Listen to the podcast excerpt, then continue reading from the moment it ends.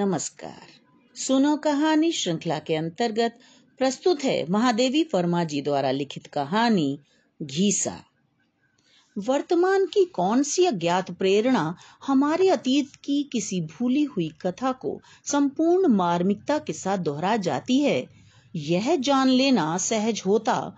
तो मैं भी आज गाँव के उस मलिन सहमे नन्हे से विद्यार्थी की सहसा याद आ जाने का कारण बता सकती। जो एक छोटी लहर के समान ही मेरे जीवन तट को अपनी सारी आर्द्रता से छूकर अनंत जल राशि में विलीन हो गया है। गंगा पार झूसी के खंडहर और उसके आसपास के गाँवों के प्रति मेरे विशेष आकर्षण को देखकर लोग जन जन्मांतर के संबंध का व्यंग्य करने लगे हैं। मुझे वहाँ पर समय बिताना बहुत अच्छा लगता है। दूर पास बसे हुए मिट्टी के जीर्ण शीर्ण घरों से स्त्रियों का झुंड पीतल तांबे के चमचमाते मिट्टी के नए पुराने घड़े लेकर गंगा जल भरने आता है।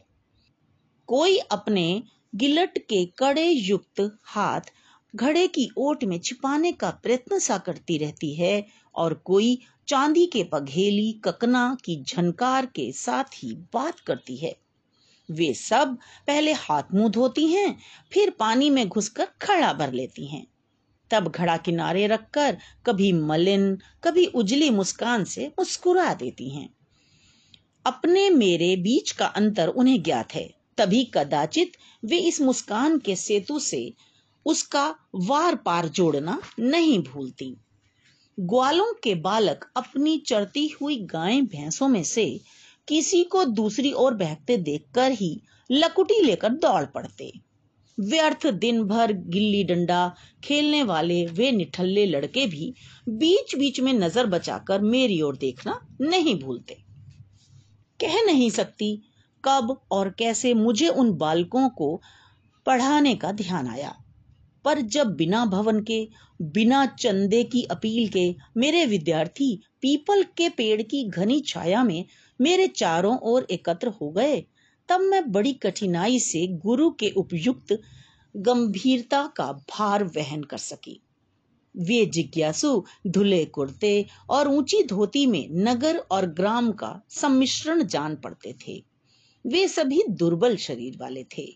उनकी पीली आँखों में संसार की उपेक्षा समाहित थी। उन सब में घीसा अकेला ही था और आज भी मेरी स्मृति में अकेला ही आता है।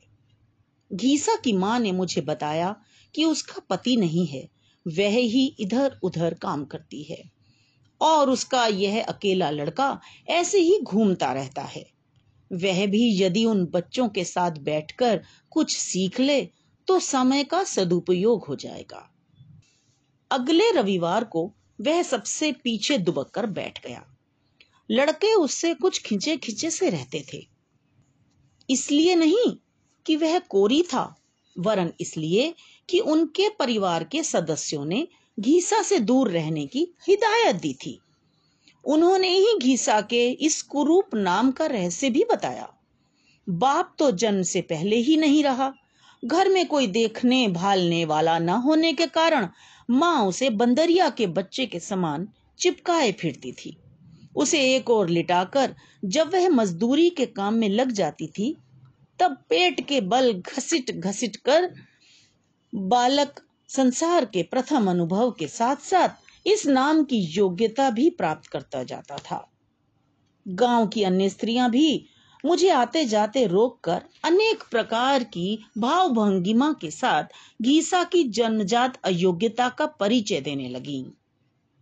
उसका बाप था तो कोरी, पर बड़ा ही अभिमानी और भला बनने का इच्छुक।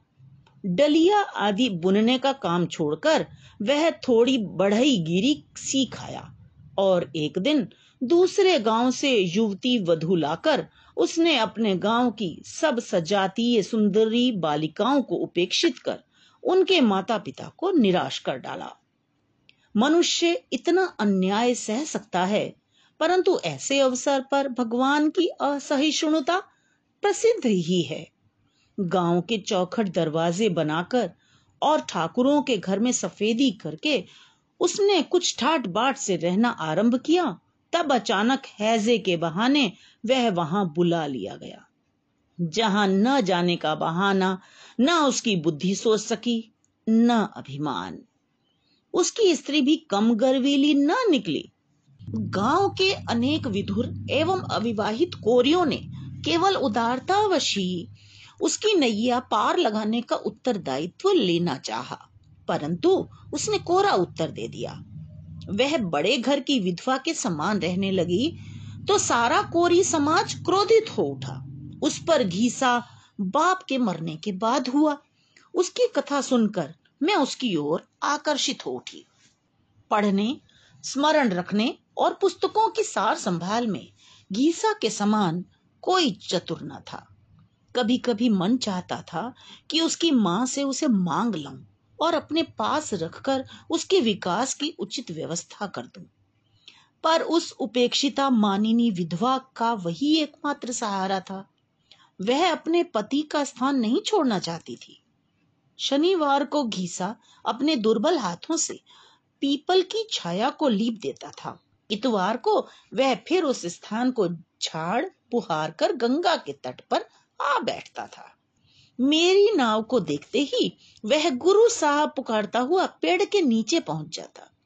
महीने में चार दिन ही मैं वहाँ पहुँच सकती थी और कभी कभी काम की अधिकता के कारण नहीं भी जा पाती थी। मुझे आज भी वह दिन नहीं भूलता। जब मैंने बिना कपड़ों का प्रबंध किए ही सफ़ाई का महत्व बता डाला। दूसरे इतवार को सब जैसे के तैसे थे, पर घीसा गायब था। पूछने पर ज्ञात हुआ कि घीसा माँ से कपड़े धोने का साबुन लाने के लिए तभी से कह रहा था, क्योंकि गुरु साहब ने नहा धोकर साफ़ कपड़े पहनकर आने के लिए कहा था।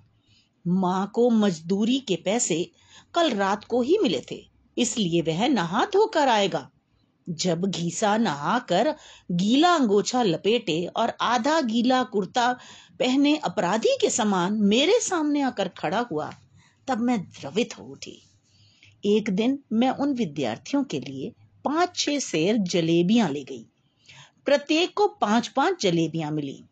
सभी विद्यार्थियों ने आनंद फानन में अपनी अपनी जलेबियाँ खा ली। किंतु घीसा अपनी जलेबियों में से दो जलेबियाँ अपनी माँ के लिए घर रखाया।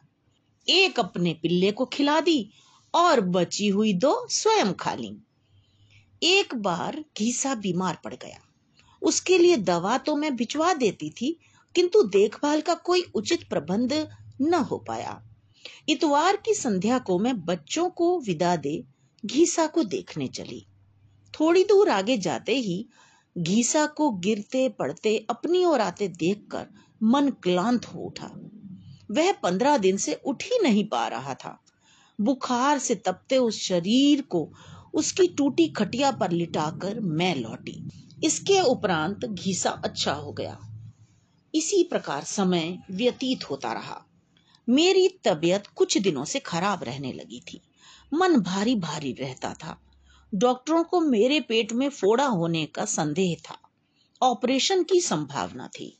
बच्चों को पढ़ाने का कार्यक्रम कुछ समय के लिए स्थगित करना पड़ा। लौट भी पाऊँगी या नहीं? बच्चों से विदा लेते समय घीसा मुझे कहीं दिखाई नहीं दिया। संध्या घिरने लगी थी। तब मैंने दूर से काला सा धब्बा आगे बढ़ता देखा। निकट आने पर देखा कि नंगे बदन घीसा दोनों हाथों में एक बड़ा तरबूज संभाले था।